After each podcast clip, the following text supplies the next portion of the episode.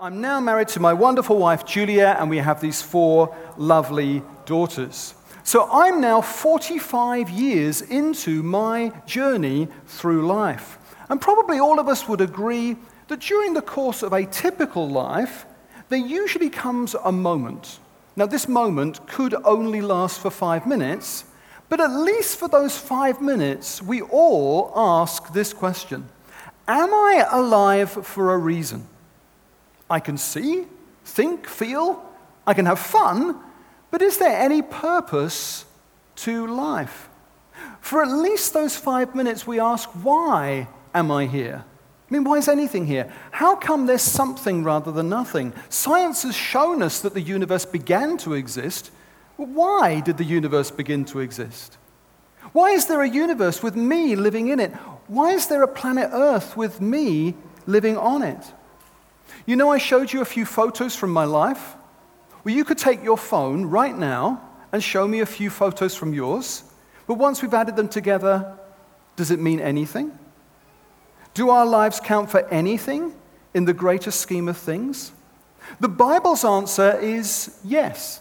Yes, because you're supposed to be here.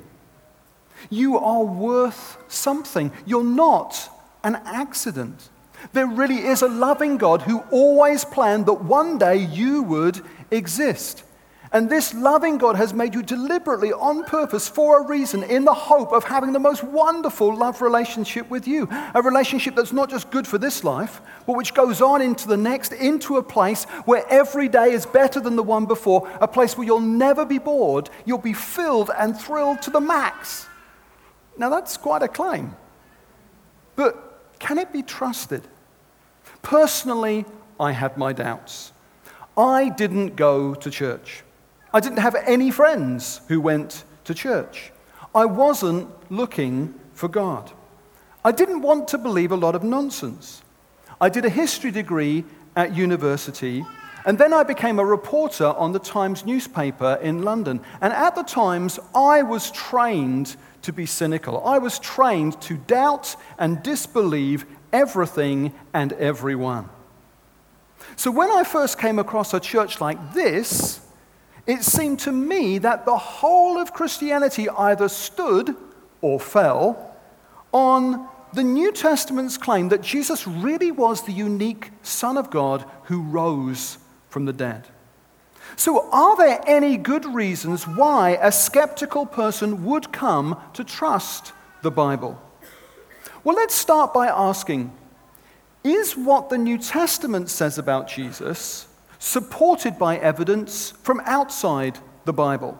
Were there any non Christians in ancient history who can tell us anything about Jesus? Well, the answer is yes. There is a first century Jewish historian called Josephus who makes two references to Jesus, and these references are preserved, unaltered, and unchanged in an Arabic version. There is the main Roman historian of this period, Tacitus. There's a man called Pliny the Younger, who was the Roman governor of Bithynia in northwest Turkey. There is a satirist called Lucian of Samosata, and then there's another source called the Jewish Babylonian Talmud. Now, all of these are non Christian, in fact, anti Christian sources which give us information about the historical Jesus. Now, there are several other non Christian sources, but just for the sake of time, pulling the five that I mentioned together, here's our question What would we know about Jesus if we totally ignored the Bible. What would we know from the ancient world about Jesus if we totally ignored the Bible? Well, firstly, Josephus and Lucian say that Jesus was regarded as wise. Second, Pliny, the Talmud, and Lucian imply that he was a powerful and honored teacher. So the Talmud indicates that he performed miraculous feats but was rejected by the Jewish leaders. Fourth, Tacitus, Josephus, the Talmud, and Lucian all mention that Jesus was crucified. Tacitus and Josephus say this happened under Pontius Pilate. The Talmud says it was on the eve of the Passover, which is exactly as the New Testament describes. Fifthly, Josephus has reports of Jesus' resurrection. Sixthly, he says that Jesus followers believed that Jesus was the Christ or the Messiah. And finally, both Pliny and Lucian indicate that Christians worship Jesus as God.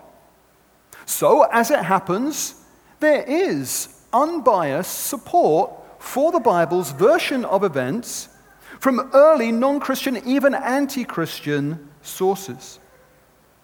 But how in the world could these ancient non Christian documents lead me into a relationship with God?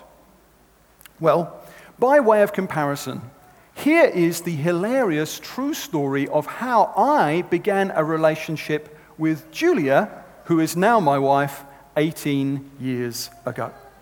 Now, I have to tell you, folks, I really liked Julia. But I was absolutely convinced that she would not like me for one very good reason. I thought that she was too good looking for me. Thank you for that R. This was a fact that was confirmed to me by all of my friends.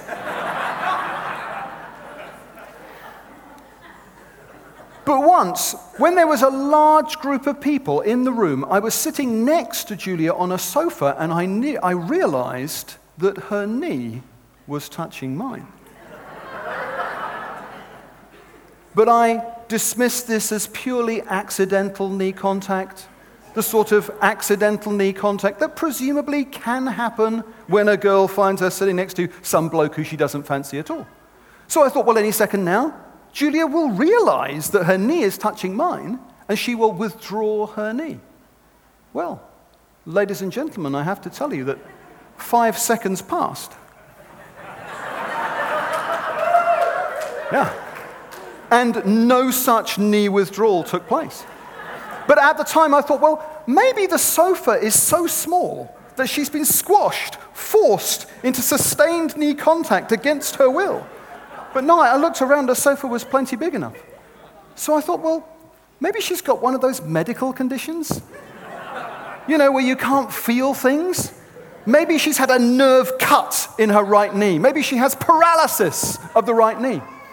But no, Julia showed none of the telltale signs of right knee paralysis.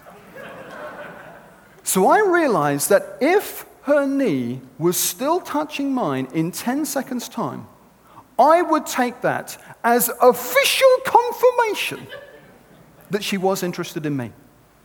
Ten seconds passed, her knee was still touching mine, and I realized that I had received a signal. Even though I am a bloke, I was able to work this out. Now, here I shall skip a whole year of the story just to speed things up a bit. So, a whole year later, I was ready to ask Julia to marry me. Okay? This is a whole year later. And so it was that one night I hid in the bushes planning my first burglary. My mission was to break into Julia's parents' house, steal her passport, because I thought to myself, if I can whisk her away to Paris and propose in Paris, then when I ask her, she might say yes in a kind of disorientated daze brought on by the excitement of the Eurostar. So I broke into her parents' house, I stole her passport, and in Paris, in a restaurant called Le Table d'Hôte du Palais Royal, which set me back a bit, um, I got down on one knee. I said, Will you marry me? And she said, Yes. Now, thank you very much. Now, as I'm kneeling there in the restaurant in Paris holding this ring, the obvious question is, Will you marry me? But for many of us, when we come to the New Testament, the obvious question is, How do you know it's true?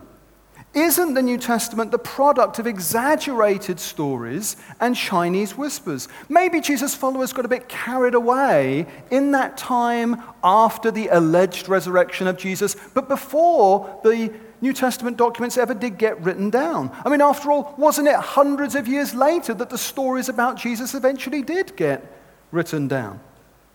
Answer Well, Jesus died in around 33 AD, and we have in a document known as 1 Corinthians an account of the resurrection appearances of Jesus that we can date back to within a few months of the actual event. Writing in 55 AD, the author, the Apostle Paul, writes For what I received, I passed on to you as of first importance that Christ died for our sins, according to the Scriptures, that he was buried, that he was raised on the third day, according to the Scriptures, and that he appeared to Peter and then to the twelve. After that, he appeared to more than 500 of the brothers at the same time, most of whom are still living, though some have fallen asleep. Then he appeared to James, then to all the apostles, and last of all, he appeared to me also as to one abnormally born. Now, this passage presents several problems for anyone suggesting that the resurrection appearances are more legendary than they are historical. First of all, writing 22 years after the resurrection, Paul reminds the Corinthians that they can test whether the resurrection has any basis in fact or not, because the majority of the 500 or so witnesses are still alive and willing to be interviewed. And then, for a number of technical reasons to do with the actual Greek and Aramaic words in this passage, this passage is thought to contain a much earlier creedal statement. It is likely that Paul picked up this list of resurrection appearances shortly after his own conversion in Damascus, or when he takes a trip to Jerusalem to meet with the leaders of the early Christian church, a man called Peter and another man called James. And this is a trip sometime around 35 AD. He talks about this trip in his letter to the Galatians, chapter 1, verses 18 to 19. Now, here is the key point. It turns out there is a wide agreement amongst scholars of all sorts of different persuasions that this list of resurrection appearances was already well established when Paul picked it up in 35 AD. This list was well established in 35 AD. It not only existed in 35 AD, but it had been around for a while when Paul collected it in 35 AD. This shows that the resurrection appearances are as old as Christianity itself. This shows that the resurrection appearances are not a much later legendary development. So we have a very early report of Jesus' resurrection. But if you're looking for the first full length biography of Jesus, then conservative scholars argue that the earliest gospel, Mark, was completed in around 60 AD, with Luke very shortly afterwards. Now, the standard dating of the Gospels in so called liberal circles would be Mark in the 70s, Matthew and Luke in the 80s, with John in the 90s. Those dates, if you like, would be at one end of the spectrum. But conservative scholars have recently presented powerful reasons for thinking that the earliest Gospel, Mark, was written sometime around 60 AD. So, here's the math.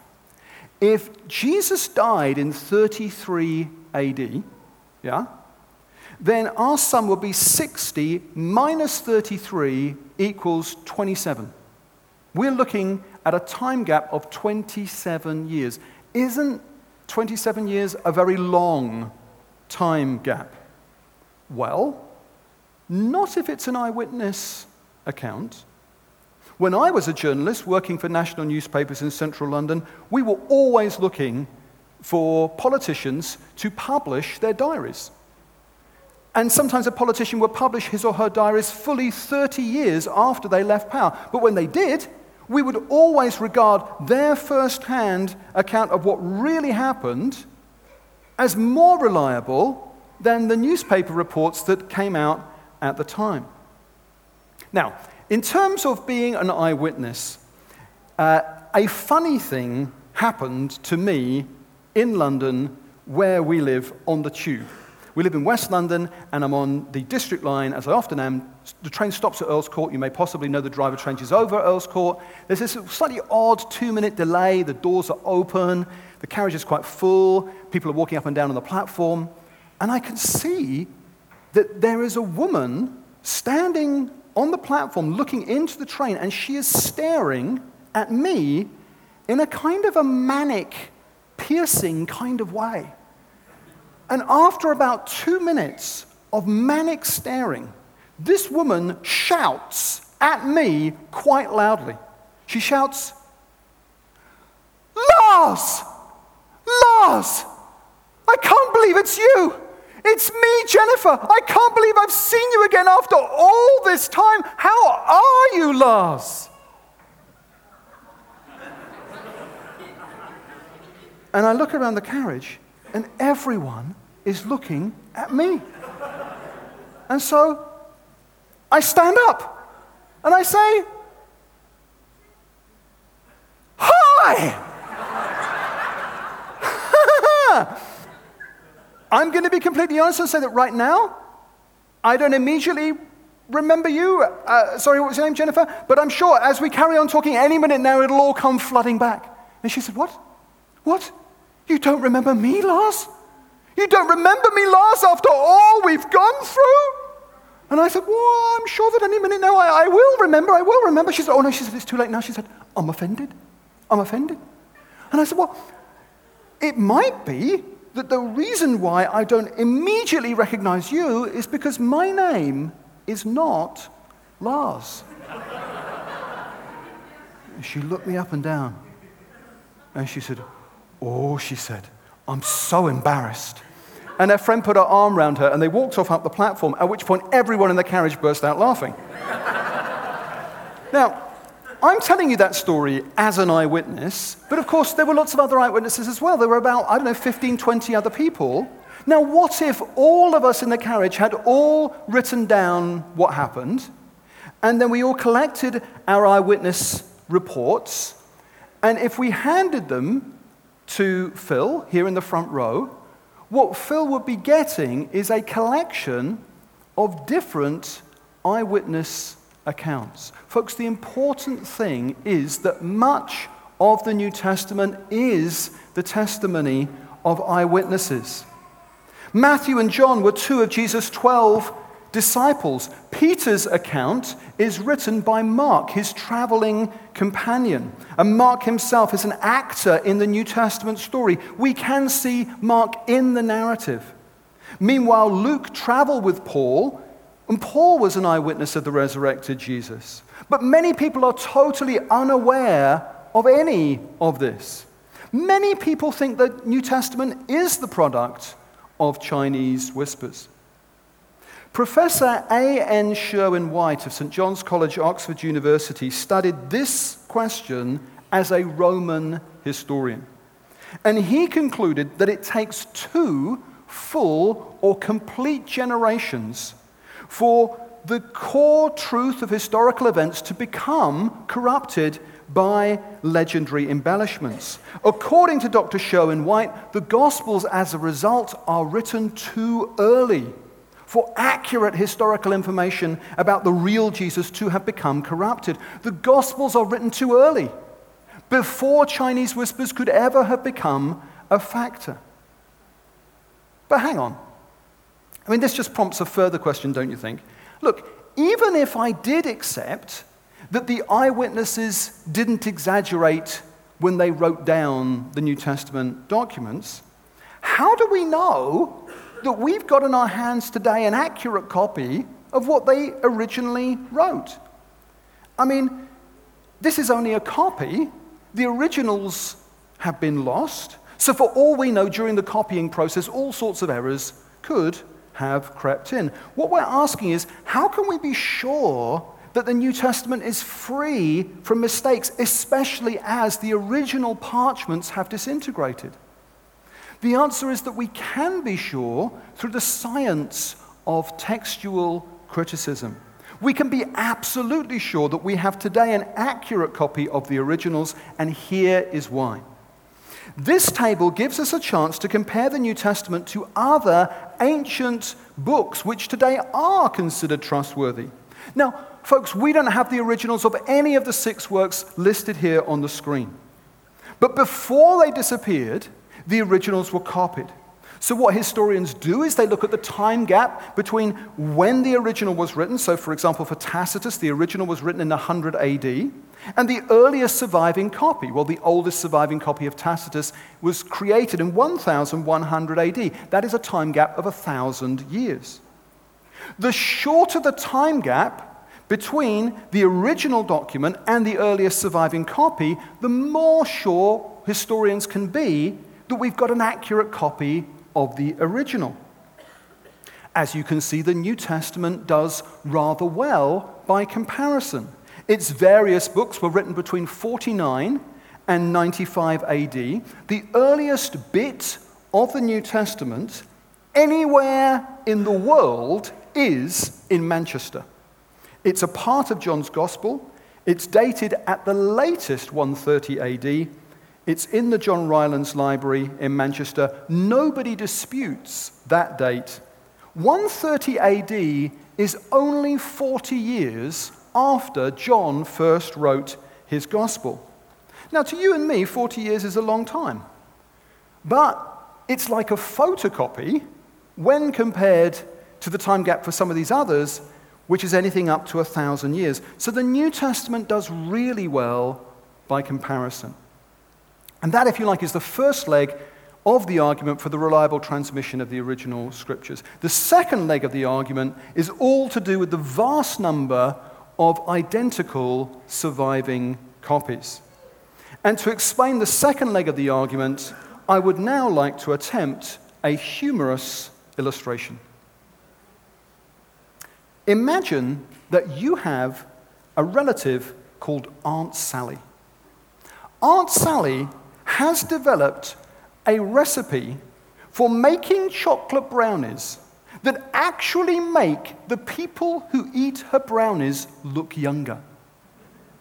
Yeah. Aunt Sally has discovered the secret of perpetual youth. As you can imagine, Aunt Sally's recipe for her brownies is a closely guarded secret.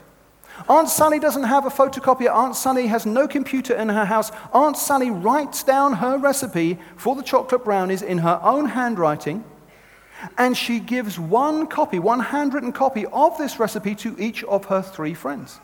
So there are a total of four copies of her recipe in existence.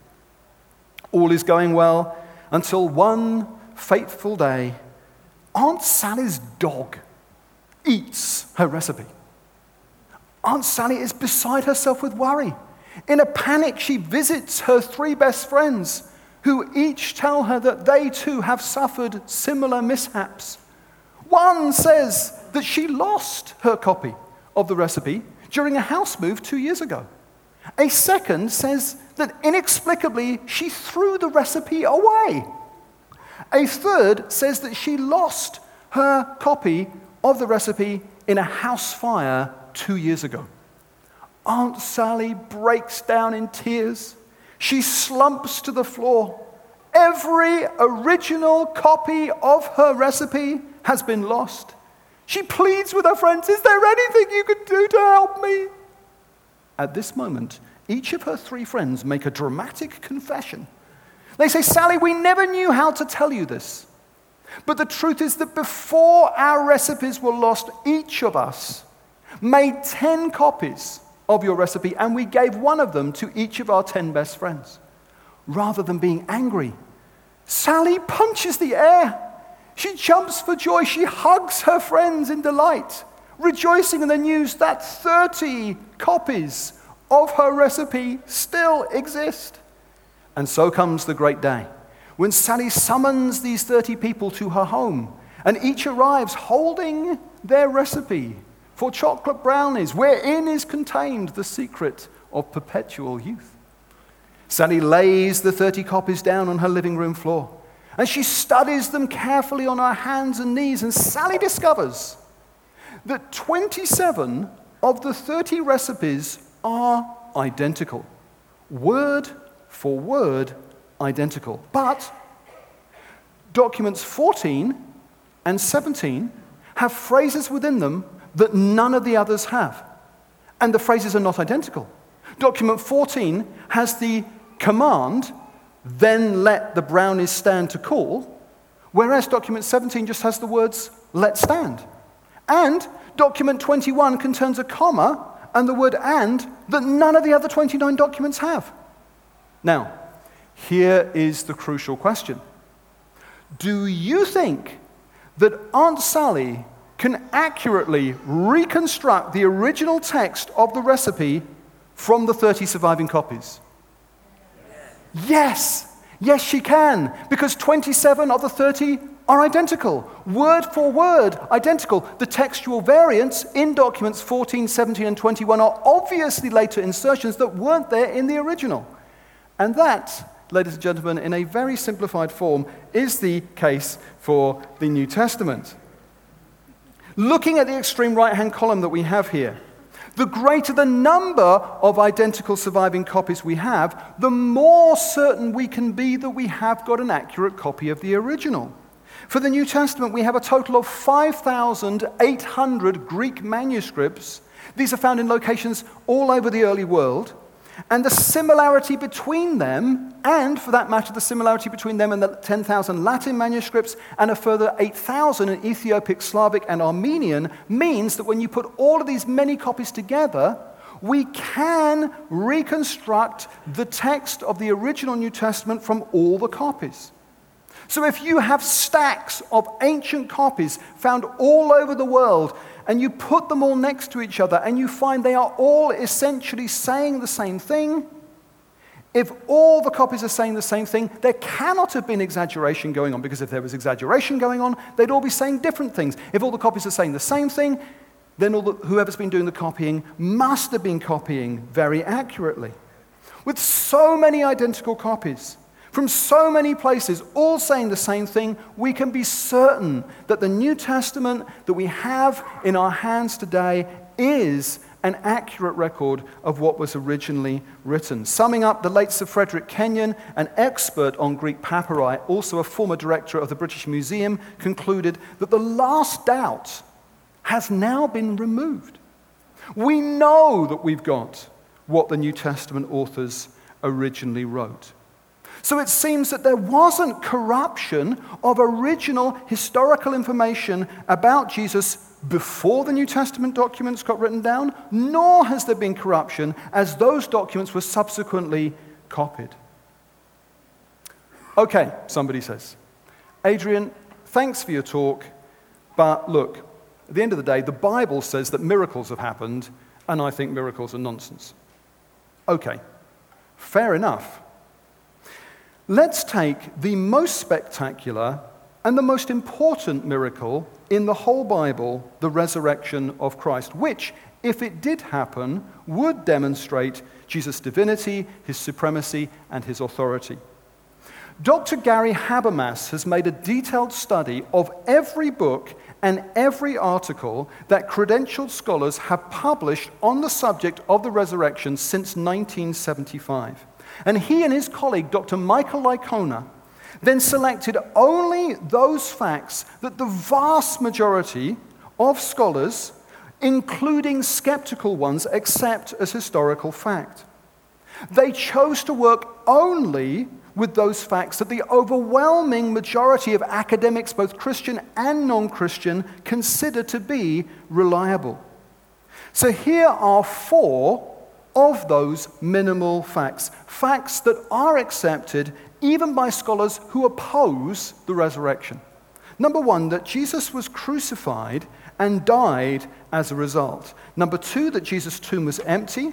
Number three, that Jesus' disciples believed that he rose and that he appeared to them. And fourthly, the conversion of the anti Christian persecutor of the church, Saul of Tarsus.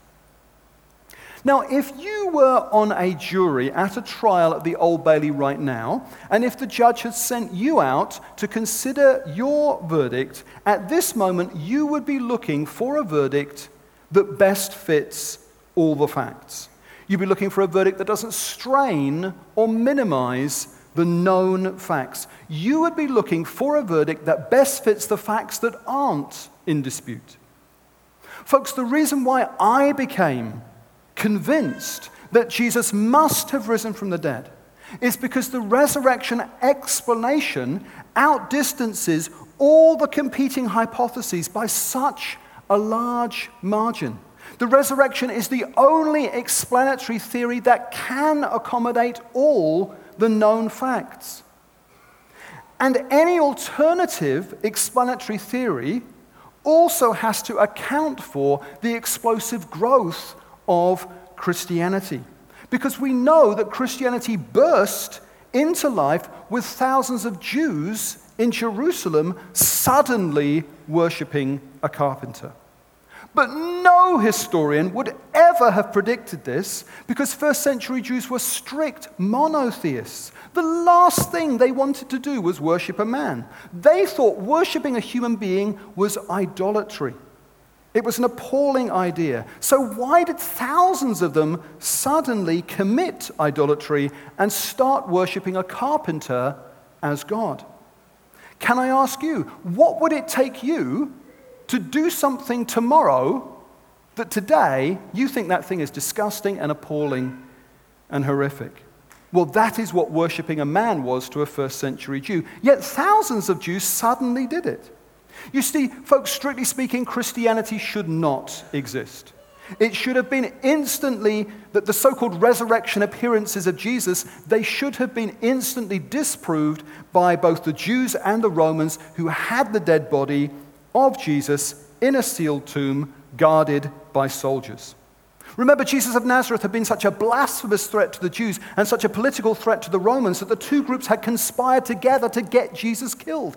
The whole point of crucifying him was to snuff out Jesus and his embryonic movement. The last thing they wanted was Jesus' disciples persuading people that Jesus was alive. Folks, if they'd had the body, then as the first Christians toured Jerusalem, punching the air, saying, Christ is risen, Jesus is alive, then the Jews or the Romans, if they'd had his dead body, would have put it on a cart and wheeled Jesus' dead body behind the Christians, saying, No, no, no, he's not alive. Look, he's dead. Come and see for yourselves. Jesus was, after all, a celebrity. Finally, imagine that you lived on the moon.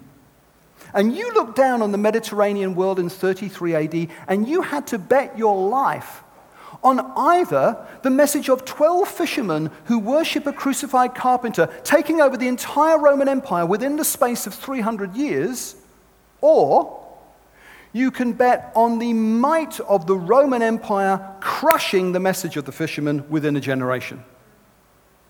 Now, who would your money be on? You bet on the Romans. And yet today, we name our children Peter, Andrew, and James, and we name our dogs Caesar and Nero.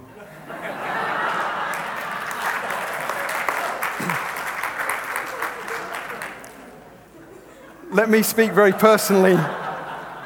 Let me speak very personally as I close. I don't know about you, but it seemed reasonable to me that if God exists and He made the universe, that at some point this God would want to reveal Himself or make Himself known to people. All the Bible is saying is that that is what was happening through Jesus of Nazareth.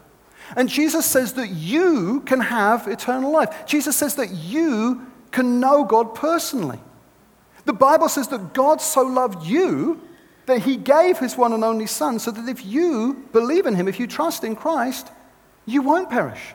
No, you will have eternal life. What an offer. And so you can now follow the evidence wherever it leads you.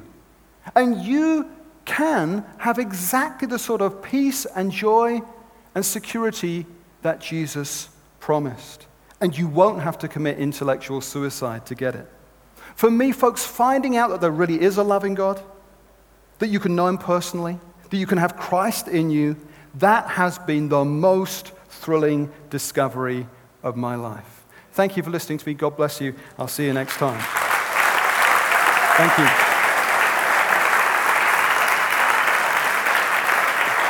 Thanks very much. Okay, just before we're finished, I'm going to invite uh, the musician, one or two of the musicians to come back. I'd like to ask you whether you could do us a favor. Folks, under your chair there's a pen and there is a card which we'd love everybody at this morning's meeting to fill in and write something on this card. Even if you come to this church every Sunday, even if you've been coming for years, we're going to ask you to give us feedback on this event. I'm sure you can appreciate this morning has been a bit different from a typical Sunday. We'd love to have your comments, what you thought of this morning, what we could have done better, what you liked, what you didn't like. And if everybody writes something, we'd really appreciate it. Folks, the guy who developed the Alpha course is a 59 year old vicar in the Church of England. And he was a bit surprised to be interviewed by Cosmopolitan magazine. And when the photographer and the interviewer arrived at the vicarage for the photo shoot, understandably, Vicar says, Hey, you Cosmo, me Vicar, why you come to me? And this is what the interviewer replied. He said, The type of people who read Cosmopolitan are the sort of people who tend to have everything, and yet they feel that there's something missing. They have some kind of spiritual hunger. And so many of our readers have had that hunger satisfied by going on an Alpha course. Now, I've led 35 Alpha courses, and what struck me about Alpha is how it appeals to a very wide cross section of British society. Folks, more than 3 million people in Britain have been on Alpha. That is a very large number for a voluntary course. Now, Alpha is unique in that it's recommended by all the Christian denominations, so there's nothing weird or strange about it. And the talks on Alpha touch on all the main or the big questions of life. Folks, if you were to come to all nine Thursdays of the King's Arms Alpha course, you would be spending in total 18 hours of your life looking at the claims of the most famous man who's ever lived, the person who's had the biggest impact on the history of our world of anyone who's ever lived. But this morning, I'm not asking you to come to the whole course. But I am asking you whether you would come just for week one on a no strings attached, one off basis. If you would come back here in 11 days' time on the 9th of October just to see what you think.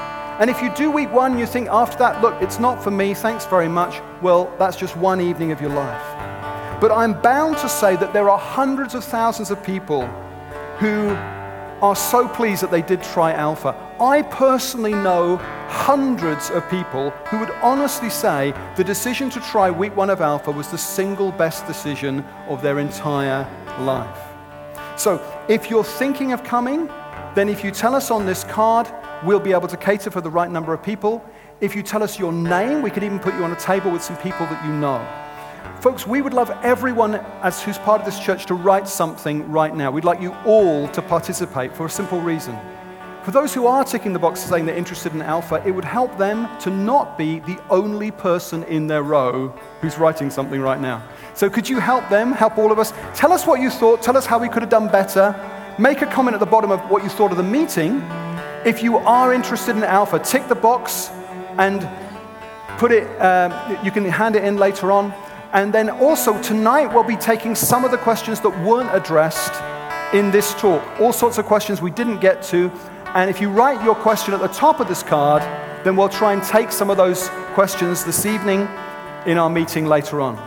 Okay, we're all going to write something now as the music plays, and then Phil will come in 60 seconds and wrap things up. God bless you.